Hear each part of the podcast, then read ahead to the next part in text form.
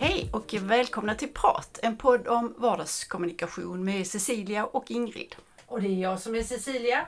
Jag kommunicerar i vardagen som i jobbet. Ja, och jag är Ingrid och det gör jag också. Ja, det gör vi. Och idag Cecilia har vi en gäst. Ja, det har vi. Och du, det är ju en återkommande gäst. När var hon här sist? Det är drygt 3 år sedan.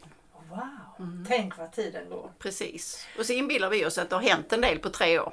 Ja, men det har det nog faktiskt, i alla fall ute i världen. Och då får vi se om det har hänt i detta sammanhang också. Varmt välkommen Jeanette Persson. Tackar så mycket för att jag får komma tillbaka. Men du, det kan ju hända att alla inte lyssnade på vem du är förra gången du var här. Så en liten kort presentation, Jeanette.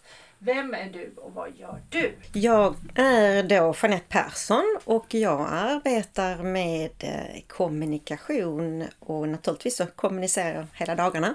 Men framförallt så har jag mitt fokus för barn, unga och vuxnas rätt till språk och kommunikation. Och jag utgår i mitt tänkande utifrån Karlstad-modellens pedagogik. Ja, för jag tänker du har ju haft eget företag sedan många år och jobbat med det i ditt företag. Det stämmer. Jag startade mitt företag 2007 och har vuxit framåt och sen kom det en liten pandemin så då fick vi tänka om lite men det rättade till sig det också. Så att jag fortsätter min dröm om att ge ungdomar, barn, rätten till att utveckla. Men du, bara lite kort för alla kanske inte vet vad Karlstad-modellen är, så bara lite några korta ord om vad det är för någonting. Det handlar framförallt om att ge verktyg till den vuxna som finns kanske då framförallt kring det lilla barnet som behöver språkträning där vi vet att det finns en språkstörning. Och verktygen kan då vara med tecken som stöd, bildstöd för att kunna komma åt kommunikationen. Men det handlar också om att ge kraft till familjen att våga kämpa och orka den här fighten att möta samhällets okunskap. Struktur pratar vi väldigt mycket om, vikten utav kontinuitet för att spara energi för familjen och för barnet tänker vi. Men apropå energi, nu var det ju liksom en brännande punkt så jag tänkte att det där med att spara energi det gäller även i ditt ämnesområde. Ja, just det. Energifrågan är helt just nu. Hur tänker du kring det? Ja, vi hoppar energifrågan. Ja, men ändå för att återgå till energi. Det här med att lägga kraft på rätt saker, är det så att kommunikation tar energi och kraft? Eller hur menade du med det? Jag tänker att för mina inom situationstecken, mina barn eller de individerna jag möter så finns det andra funktionsnedsättningar som kan individen kanske fokuserar på. Och vet man då strukturen och arbetssättet så behöver man inte fundera på att jag ska ha de träningsmaterialen framme eller hur det fungerar. För då vet jag, då lägger jag energin på rätt sak och i mitt fall så är det att träna, språkträna, att träna sitt språk och sin kommunikation. Ja, för att få lov att kommunicera, det måste ju vara en drivkraft hos alla människor. Även om jag har en funktionsnedsättning. Håller fullständigt med och ibland tror jag att man missar det. För möter man kanske individer med synliga funktionsnedsättningar så finns det ju, sticka ut hakan lite, många förutfattade meningar. Och har man då inget verbalt språk heller så är ju förutfattade meningarna större skulle jag vilja påstå. För man tror inte individen har kompetensen att kommunicera. Men vi har, precis som du säger, vi har alla en lust och kunskap att kommunicera. Sen ska vi bara hitta verktygen dit. Aha, så det är egentligen du jobbar med, att hitta verktygen så att alla ska kunna kommunicera och uttrycka sig, sina känslor och åsikter. stämmer så bra som. Ja, underbart. Men eftersom du nu har jobbat då några år, så vad tycker du att du har liksom, om man nu får använda det uttrycket, lärt dig själv? För att även om du jobbar med det så är du också vänt mot dig själv. Hur ser du på din kommunikationsutveckling utöver jobbet så att säga? Utöver jobbet, ja, men jag kan inte låta bli att inte kommentera jobbet, för där ser jag ju att vi behöver jobba så mycket mer med den här frågan. Och jag tänker att utifrån de styrdokument som vi har och att vi ska som Sverige förhålla oss till, så är den till exempel en mänsklig rättighet att få använda, få utveckla och lära sig sitt språk. Och det får vi hela tiden förhålla oss till, tänker jag. Och det lilla barnet kanske har den rättigheten, men det blir tuffare, upplever jag, om du kommer upp i ålder som ungdom, och kanske ännu värre om du är vuxen person med funktionsnedsättning, att du på något vis inte ges den rättigheten till. Och det är klart, det har jag ju sett under mina år, att skillnaden är stor. Och sen privat berättar jag väl också lite förra avsnittet att jag själv mamma till en tjej med språkstörning och en synlig funktionsnedsättning. Hon är född med Downs syndrom. Och på något vis så får man ju i samhället också bemöta hur ska skolor, arbetsplatser tänka för att kunna ge henne rätt förutsättningar. Så att det går ju parallellt rätten till att utveckla sitt språk. Men vad har det gett dig, om vi nu pratar om kommunikation? För att det betyder ju, som jag förstår det, att när man blir bemött på ett visst sätt så bör man ju hantera det. Och tänker liksom, hur har du liksom använt det i din kommunikation? Allt det jag inbillar mig att du har lärt dig i ditt jobb. Mm. Nej, men ibland faller man ju ihop och tänker, det var ju konstigt att det ska behöva vara så här, för att samhället ändå ska kunna bemöta. Men man faller ihop en liten stund och sen kablar man upp armarna och så tänker nej, men jag får ju liksom tänka att det finns ju många personer där ute som behöver ha det stödet, och på något vis kan jag stötta upp och ge kraft till andra, i detta fallet föräldrar, både inom den privata biten med språkutvecklingen och i jobbet med språkutvecklingen. Så tänker jag att det får bli mitt lilla uppdrag, min vision liksom i världen. Tycker du att det har blivit bättre eller kanske till och med sämre i samhällsutvecklingen? Måste jag svara på det? Jag kan ju tycka att vi skulle ha kunnat kommit längre, tänker jag. Där finns ett synsätt om att målgrupp med funktionsnedsättning, vi har en tendens att separera lite för mycket, anser jag. Och det här är just rätten till att få lov att uttrycka sig. Kommentarer ändå som kan liksom vara så, men varför ska de lära sig det? Och det skrämmer mig lite när man liksom säger vi och man delar på det, vi och dem. Och varför skulle inte en person med funktionsnedsättning ha rätt till att lära sig? Så det kanske inte det blir på normen, det typiska med, eller utifrån normen som vi tänker, men vi har alla faktiskt möjlighet att utveckla, tänker jag. Och då tänker jag så här, om jag går tillbaka lite till Ingrids fråga, för att det tänker jag själv på ibland när jag umgås med andra människor, att det är ju någonting man får tillbaka, alltså som du som människa har lärt dig av att träna dig i att kommunicera på detta. För du är ju tränad i att kommunicera på, inte på kanske ett annat sätt, men på ett fylligare sätt än vad vi annars gör i samhället, om man säger så. Och där tänker jag, vad har du tagit till dig? Har du kanske nytta av det när du träffar andra? Men jag tänker också på människor från andra länder och sådana saker. Kan man ha nytta av allt det här som du, och också mötet med de här människorna? Man har alltid nytta av att fundera på hur jag kommunicerar. Vem är det jag möter? Jag kan ju inte prata med en person som kanske Låt oss säga att jag möter en person som är 25 år men som ligger på en tidigare språklig nivå. Och då måste jag på något vis ta reda på hur ska jag kommunicera för att min kommunikation ska bli förstådd.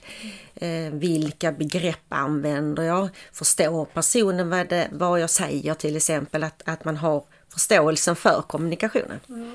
Har du något sånt konkret exempel? Och då tänker jag mer i din vardag. Jag tänker kanske utanför jobbet. Låt oss säga att du är på en tågstation på väg någonstans och så möter du en människa och sen ska ni börja kommunicera.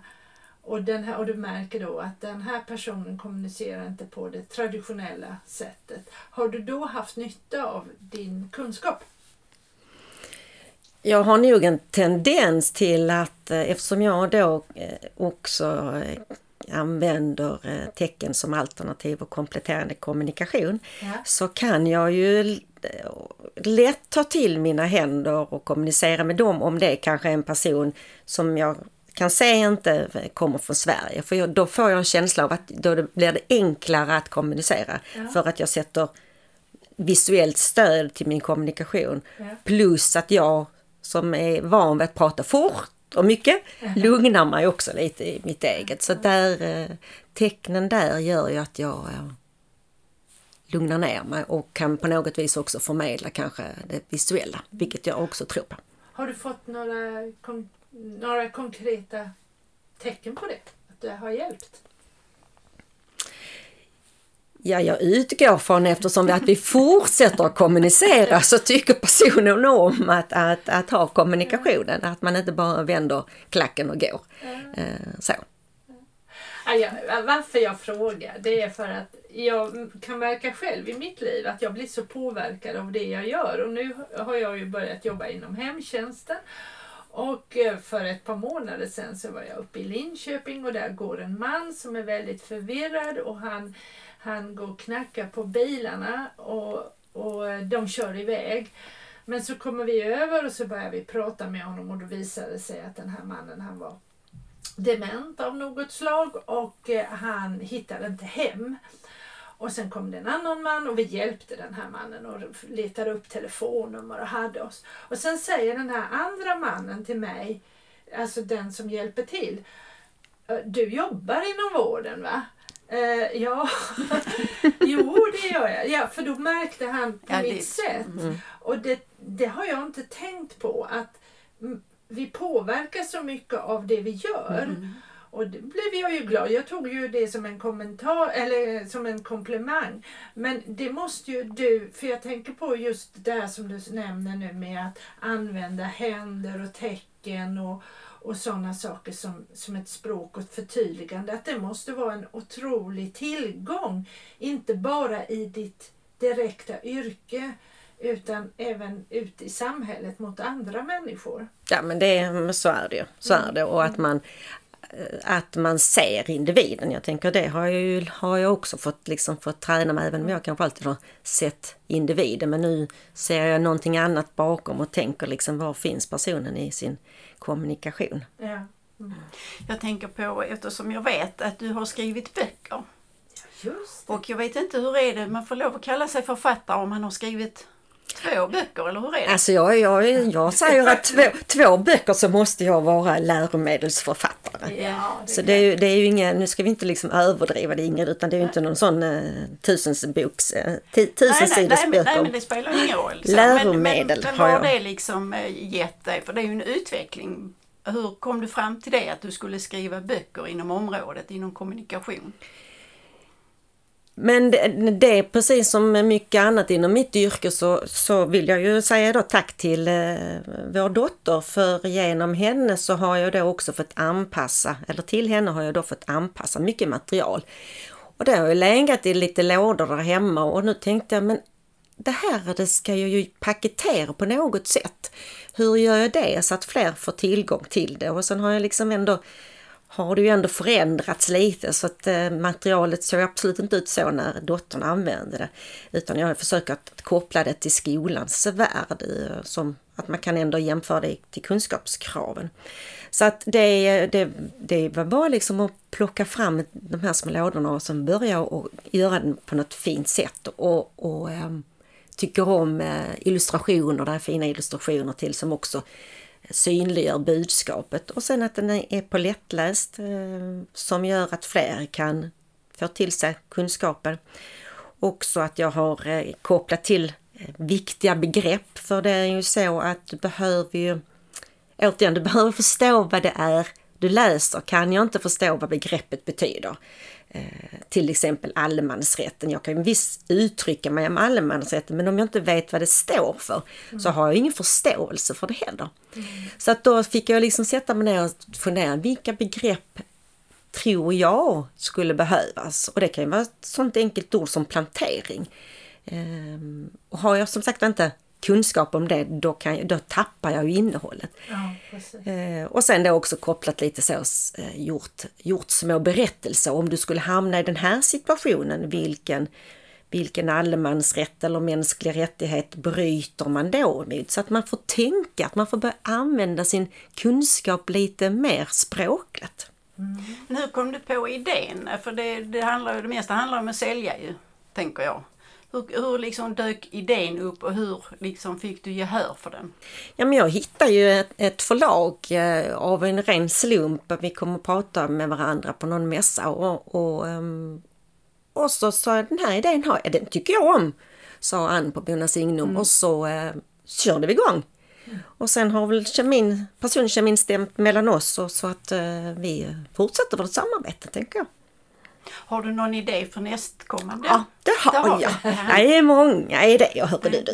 Är det då samma målgrupp? Alltså är det för barn, ungdomar, en viss målgrupp, eller hur ska man uttrycka det? Ja, men för att vi har gjort de här böckerna så har vi fått med det från Specialpedagogiska skolmyndigheten, och den riktar sig naturligtvis mot skolans värld. Men jag ser ju också att till exempel personer, SFI-elever, skulle kunna ha nytta av den. Absolut. Jag tänker på äldre, gruppboende etc.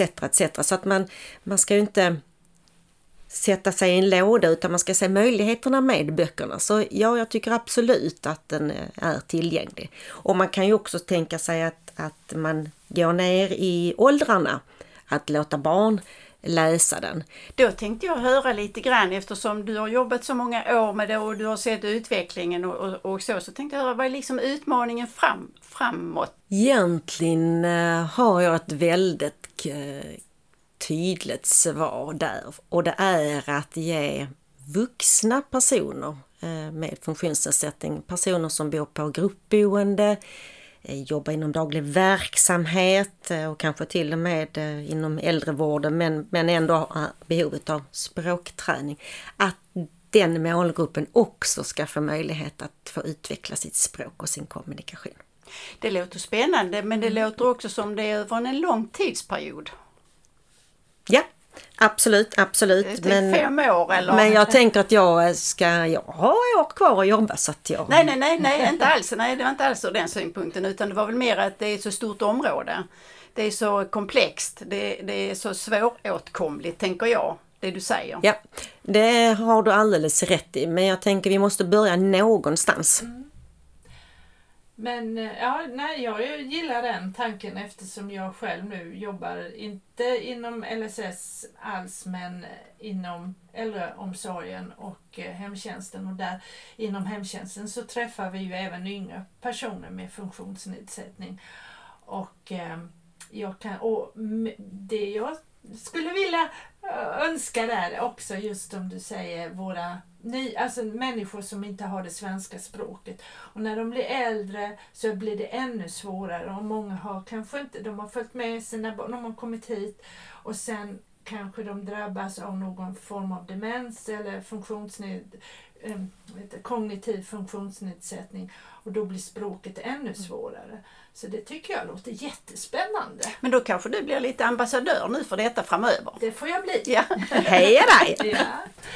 Tack så jättemycket, Jeanette, för att du har velat ställa upp i vår podd igen. Ja, vem vet, vi kanske kommer tillbaka om 3 år sådär och hör vad som har hänt. Eller ska det behöva dröja? Nej, det behöver vi inte. Nej, det behöver vi inte. Kanske. Vi behöver inte ha konsekvens. Nej. Vi får se. Mm. När du har lust och när vår publik och vi har lust. Och tack du som har lyssnat också. Vi hörs nästa vecka igen. Ja, det gör vi. Ha det gott. Hej då. Hej då. Hej då.